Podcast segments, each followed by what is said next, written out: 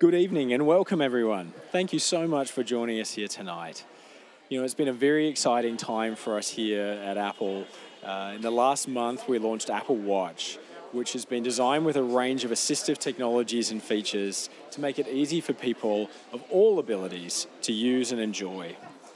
And with Global Accessibility Awareness Day coming on Thursday, we wanted to invite a few key people from our accessibility community to hear their thoughts about Apple Watch and what it means to the accessibility community. First of all, here we have David Woodbridge. David is a technology consultant at Vision Australia, and his role involves evaluating technology for people who are blind or have low vision. He actually lost his sight when he was eight years old and has been using assistive technology both in his professional and in his personal life. David, we're thrilled to have you here with us tonight. Next, we have Alex Jones, who was born deaf and was the chairperson of the Deafness Forum of Australia. He has an impressive range of skills. He's an amazing guy, and not only is the co founder of Access Innovation Media, but he's also an actor, a theatre director, and a performer. Alex, thank you so much for being here with us. And lastly, we have David Niemeijer, who is here all the way from Amsterdam. He flew in just today and he's the founder and CEO of Assistiveware, which is the world leader in universal access and communication solutions, both for the Mac and for iOS. David will be discussing his role in developing assistive technologies for his most recent project, the text based communication app Proloquo for Text. Ladies and gentlemen, will you please welcome our three extraordinary guests with a warm round of applause?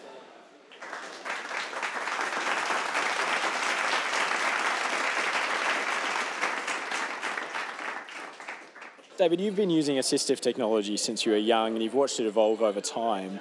I think we'd all love to know what are your initial thoughts uh, on first using Apple Watch? Yep, I think my initial thoughts about the Apple Watch was the fact that how very easy it was to use and how easy it was for me as an iPhone user to transfer what I'd been using on the iPhone with VoiceOver over to the Apple Watch. And also, too, when you come down to it, the Apple Watch is really only the touchscreen the Friends button and a digital crown, and really that's it, and off you go. So once you started using it, what were some of the things that, that surprised you? As I said, I think that one of the th- first things that surprised me is how much my voiceover skills were be able to translate it from the iPhone over to the Apple Watch. So, for example, the gestures that I use for voiceover on the iPhone are very similar to the Apple Watch. And I guess also to me, because I'm literally just flicking or dragging my finger around the screen, finding the icons for me is extremely easy. So for me, it was just a very sequential linear process on using the watch out of the box. And, and what's the feature you enjoy the most? The feature that I absolutely enjoy the most is the ping function. Uh, of course, I've got two boys, an 8 and a 10 year old, and they're always forgetting to put back the famous remote for the Apple TV.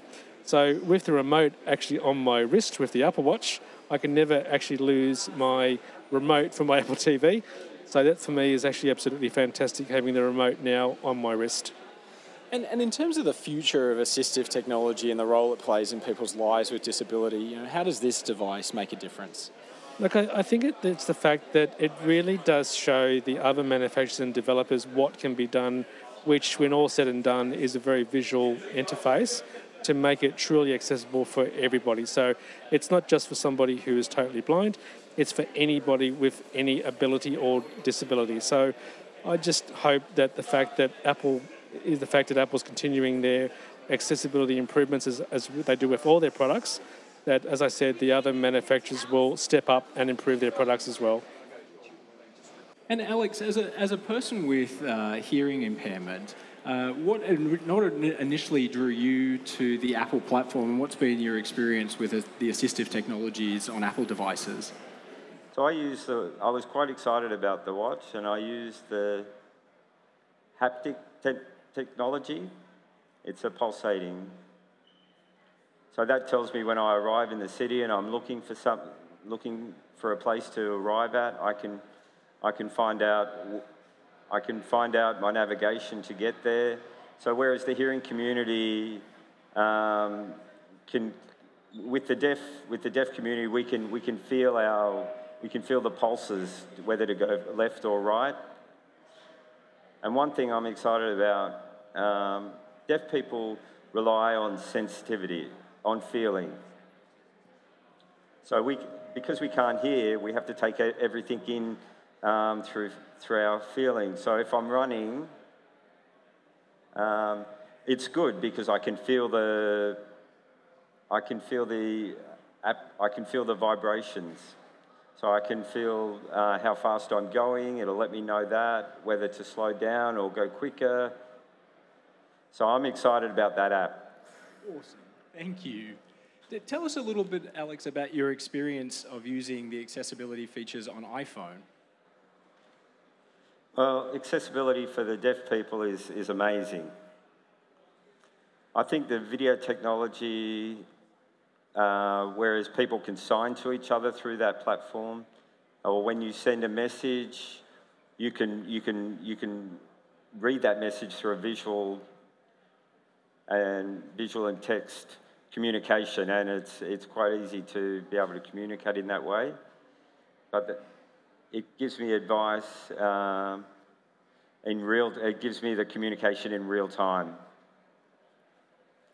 Yeah, so that instant communi- communication in, in, in, real time gives us the access, the equal access, um, whereas before having only relied on a phone, we, we, had, we had the barriers, but now I feel like we're on equal footing.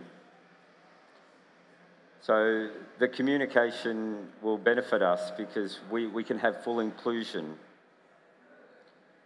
Not only that, but with all the apps, they really help me to be engaged. Like if I'm going to a club and the mu- there's music, I, and I can see my friend who has maybe an app called Shazam and trying to find the, the name of a song. So I can use a, another app called SoundHound where I can, I can recognize the music and it'll actually display the lyrics. So, and it's good because I want to know what they're singing about. So that's cool. So I, I love Shazam and SoundHound. Uh, tell us about your favorite app. What's your all time favorite app on iPhone? My favorite app? Well, I'm a little bit ashamed to say this, but maybe everyone else, Facebook I don't think you're alone in that. and Alex, what excites you about Apple Watch? Well, when you asked me that question, I only got this, but I, I recently got this, so I'm really exploring it at the moment. I think it's really cool because it, ha- it gives you the opportunity to communicate through feeling with someone else who has an Apple Watch as well. So that's what I like about it. You can hold your fingers down onto the face of the watch and send a heartbeat to my loved one who has to have a, an iWatch as well. So that's quite an intimate experience. And I like that intimacy.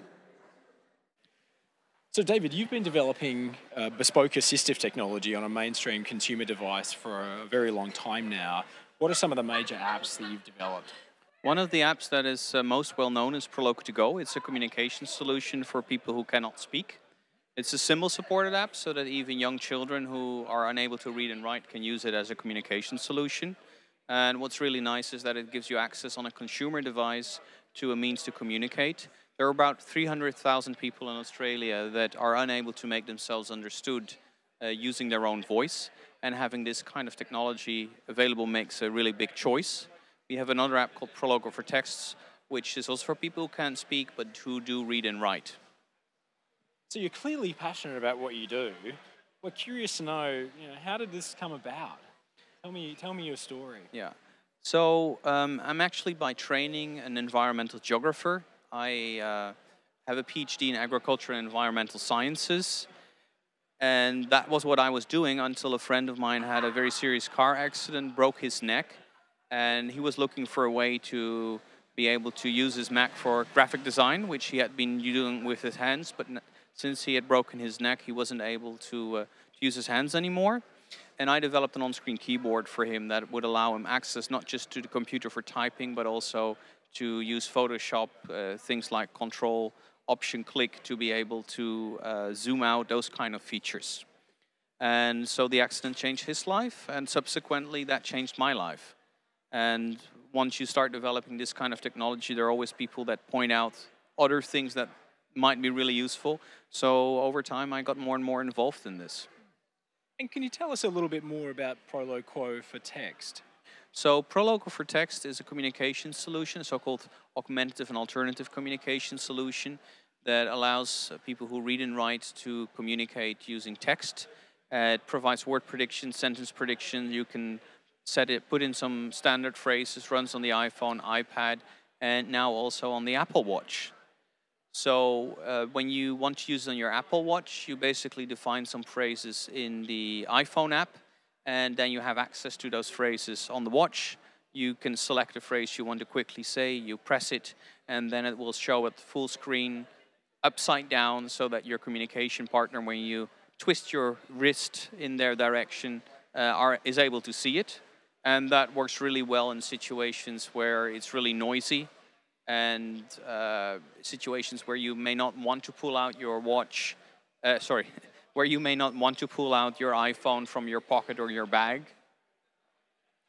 So, David, who would download Proloquo for text and, and why? So, this is typically people with, for example, ALS or motor neuron disease that are losing their voice. Um, People with cerebral palsy use it a lot. Basically, anyone who is unable to be understood but has reasonable reading and writing skills.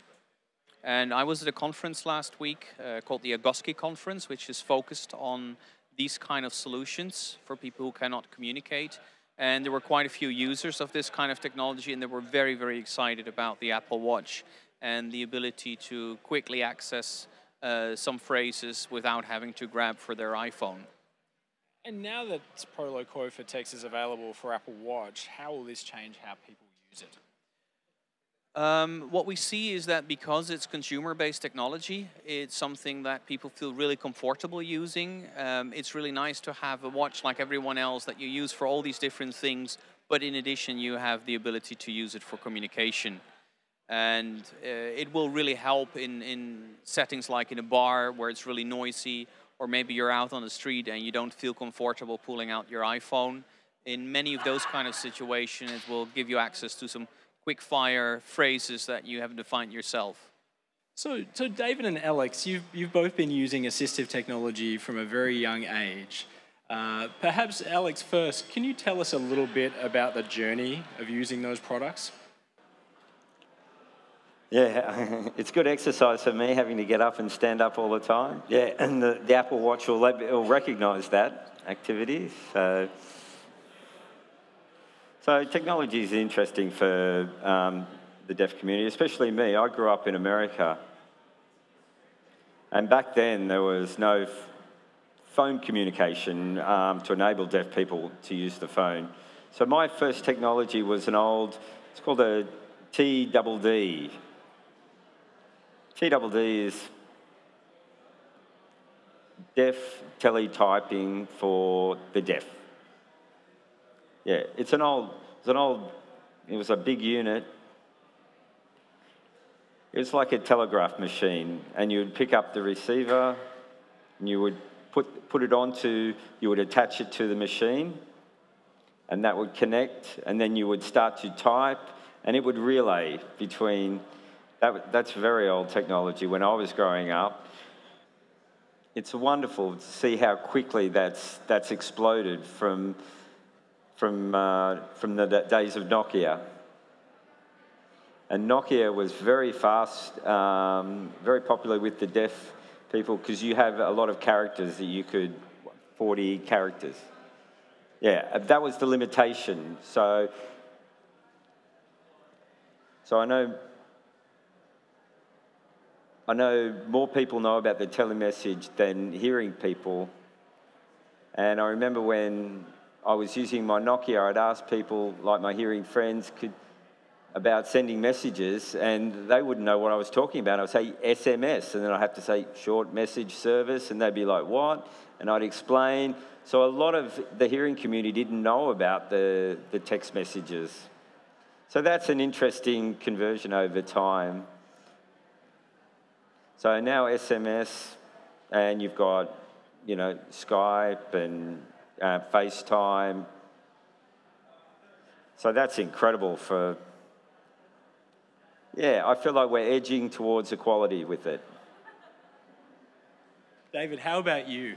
Tell us about your journey. I've had a very long journey, um, almost practically 30 years now playing with technology. Funny enough, my first computer was actually, or one of my first computers was actually an Apple IIe. And the trend with technology back then for blind or low vision folks was the fact that most of this stuff had to be provided by a hardware circuit board inside the machine or later on via software running on the operating system. Um, and that was true into the 90s and the early 2000s. And the problem with most of this assistive technology for blind or low vision is that generally it's fairly expensive, although that's changing now. But with the event of VoiceOver on Mac OS 10 in 2005, to me that was a really good eye opener, so to speak, no pun intended um, about the fact that the built-in operating system had a truly proper screen reader for a, a blind person being able to completely operate the machine as far as the operating system was concerned, applications such as word processing, email, and web browsing. Because up until that stage, the other manufacturers that had developed built-in screen readers weren't really fully functional screen readers, and VoiceOver, for my benefit, was the fact that it was the first fully accessible screen reader on an operating system. And then, of course, we had the fantastic introduction of the iPhone 3GS in 2009. I literally felt like I went to heaven um, because not only could I use a mobile phone that again had a built-in screen reader, again called VoiceOver, um, that it was mainstream technology, everybody had it. I paid the same price as everybody else did. And of course, being a smartphone, it opened up my world to being more in touch with my social media contacts, podcasting, Skyping, all sorts of things. And then with the extension of the voiceover in the iPad in 2010, um, of course, we had the fantastic ability then to read iBooks. And I've always been an avid book reader, and now we have other sources of book reading, but the iBook was fantastic. And then in 2015, of course, now with the Apple Watch, it's, uh, I have an, another ability to be able to be even more productive with my device. And of course, as with all Apple products, VoiceOver is not only built into the Apple Watch, it's also in the Apple TV. I can independently set up the time capsule at home as well to store my data. So really from where to go with all the Apple products that I've been using over a 30-year period, it really has just got better and better. Apple has absolutely never ever dropped the ball as far as supporting accessibility. It's always been built in. Apple's fantastic at receiving feedback on their products. So I urge anybody that wants to actually find out about Apple products to go to an Apple store and have a play, or as we say at Vision Australia, evaluate, because we don't enjoy ourselves and play with things. Um, you know, look on the website, listen to podcasts, have a play, and then make up your, your own mind. I, I should say in ending too that the way I find that the tech general audience has been talking about the Apple Watch is actually very strange because, by my feeling, particularly with VoiceOver, the transition from the same skill set that I use on the iPhone with VoiceOver is extremely similar to the way I, I use it on the Apple Watch. So for me, the translation, the moving forward on Apple technology has just been a very smooth transition, particularly in this case from the iPhone 3GS six years ago. And so, Alex and David, moving forward, in an ideal world, what would you like to see change for the accessibility community? Mm-hmm. Wow, what a question. Holograms? It, yeah, it, it really creates to the, you know, you can, you can do some signing in midair. That would be great. Why not? That's my dream. That's my vision. Because deaf people we have more accessibility, so we can use our iPhone or our iPad to access um, interpreters, for instance. If we live in remote uh, locations or there's no interpreters available, um, you know, whether they be in Melbourne, you can still you can still um, bring your interpreter to your meeting. So the quality is not too bad, but most, most of the time it's, it's fine. So I hope one day that it'll be as clear as, clear as day there. And you can use captions for hearing impaired people, live captions in meetings. So that's perfect to, to read the text as well. But really, in the future, maybe in five years, I want that halo. Hologram, sorry. David, what about yourself? Um, the first thing that spoke to my mind was HomeKit. I want a smart house. I want the ability to be able to walk up to my front door and say, Open, it's me, get moving.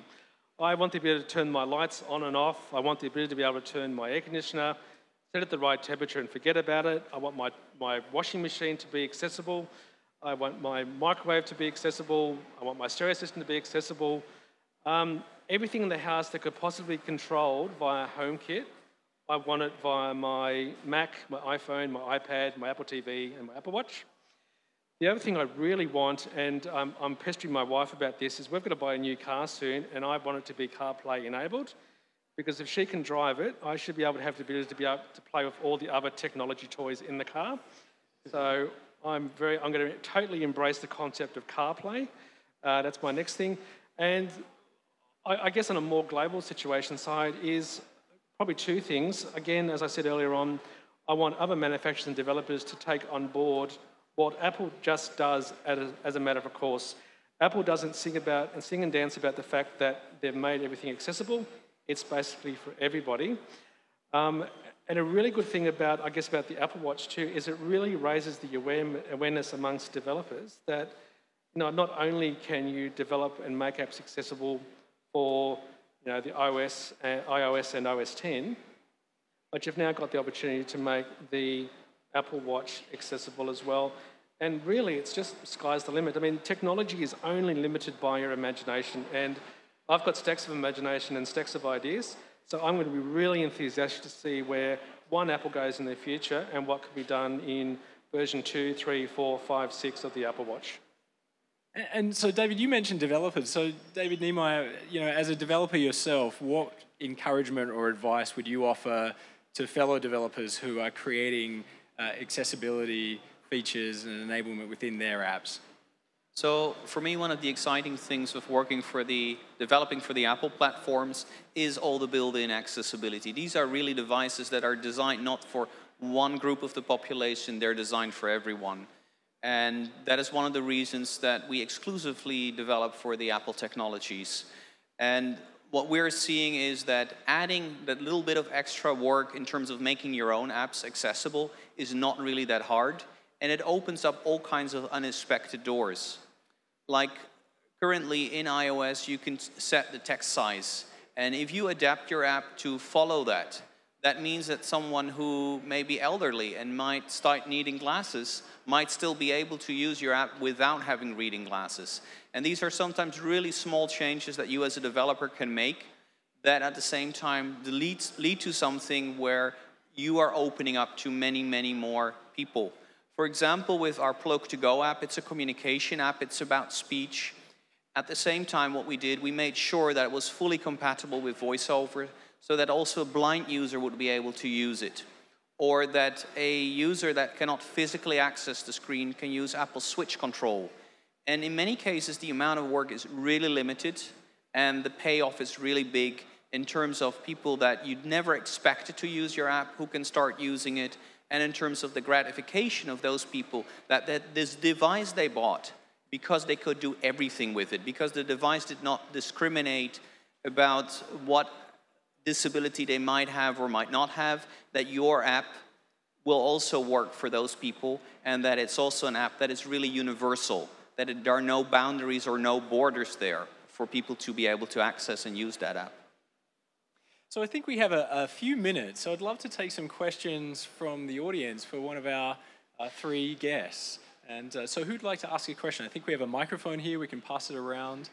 Love to take some questions from the audience if you have any.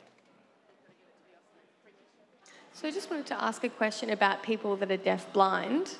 How would they use the Apple Watch? Like, if they were a deaf-blind person, how would they access everything on that? Okay, well, now the Apple Watch, there's a few different ways to use it. So, the first of all, if you're talking about a completely deaf blind person, so no hearing whatsoever and completely blind, then currently the Apple Watch in the current version doesn't support braille displays. That's done via the iPhone. But if you're talking about a person who is partially deaf and blind and can still hear audio, um, and the fact that the Apple Watch can also pair with hearing aids as well, then that's the ability that the Apple Watch can support. And the other one is the haptic feedback for notifications. So I work on the Adaptive Technology Help Desk at Vision Australia, and I've had one person ask about they use a braille display on their iPhone, they don't use speech. I didn't ask if they were deaf and blind or not, but they liked the fact that the Apple Watch can alert them to notifications coming from their iPhone and then they can then use the braille display running on the iPhone to check the notifications. Um, they actually went out to an Apple store this afternoon ahead of a bit of a play, and I haven't heard back of what their opinion is, but that's definitely one way of using it, the Apple Watch with a braille display on the iPhone. So does it have notes on the iWatch? Like, for example, if I leave my phone at home and I've gone out at night and, um, you know, I don't know you say I want to order something at the pub, can I type that onto my watch like I'd normally do that on my phone to show the attendant? Yeah, you have notes, just like a shopping list, and you can scroll down and you can read those notes. In fact, that's probably a good, uh, mm. a good question as well for, for you, David, in terms of communicating while you're out. Yeah, so, so the way, for example, Proloquo for Text works is you create your phrases on your phone and once you're out and about, you can access those phrases. Um, there are tons and tons of iPhone apps that are currently being adapted to support the Apple Watch, and I'm sure there are plenty notes ones as well. Probably for David, uh, when you talked about um, uh, one of the, I'm, I'm, interested in an app that might be used by an optometrist with a subs- uh, prescription. So when I look at my iPhone or my iWatch, it automatically knows what my eye requirements are. Is that at all feasible?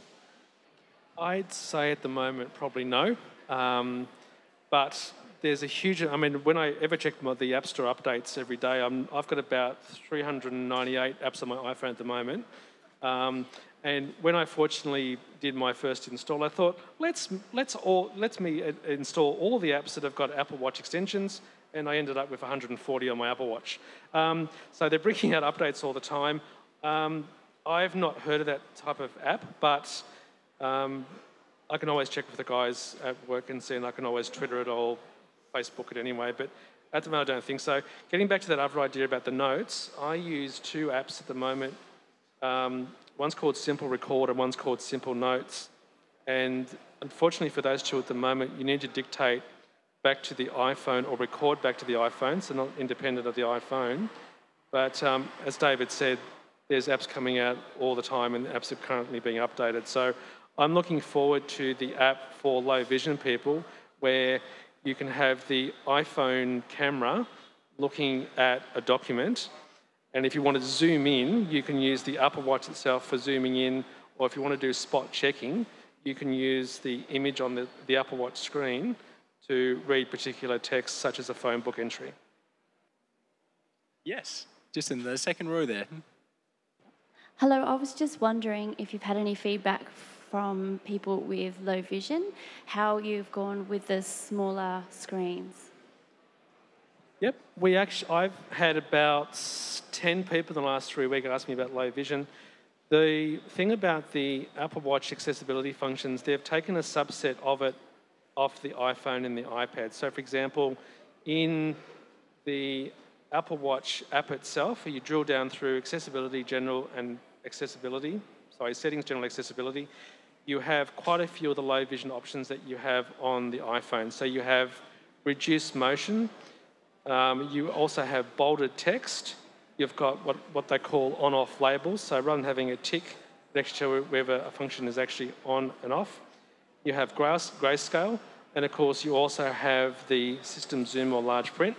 And one of the really cool features about system zoom on the Apple Watch is that when you enable it, you can actually use the digital crown itself to scroll the magnification in a grid row pattern. So it scrolls across the first row, comes back to the left, goes down to the bottom, the next row, scrolls across, and you can use that way. So rather than scrolling with your fingers, that actually means you can't see the screen, you can use the digital crown for doing low vision magnification access on the watch, and it goes up to 15% uh, magnification on the Apple Watch. So for low vision users, I rec probably recommend the 42 millimeter one over the 38. And also, as far as the clock faces are concerned, you've also got the X large clock face that you can get by doing a force touch on the clock face, select extra large, and then you've got in nice uh, in numbers the current time in very, very good large print and good color contrast as well. All right, we've probably got time for one or two more questions. So with the Apple Watch, do you need to charge that up? Like, how often does it will the battery die on that? Uh, just it works similar, similarly to the iPhone. You, will see the battery uh, charge go down. Great, thank you. Actually, I'll, I'll, I'll give you some nice lifeline numbers. I can take my watch fully charged off at 6 a.m. in the morning, so it's 100%. By the time I get to round about 10 p.m., I've got between uh, 20 to 25% left on the Apple Watch, and that's me using it all day with haptic feedback, speech output, using it for making and receiving phone calls, uh, sending iMessages, checking my mail, setting out a few tweets here and there, and generally playing a few text adventure games, um, just in passing my time, of course, when I'm not at work. Thank you all for coming. We might give our wonderful guests a big round of applause.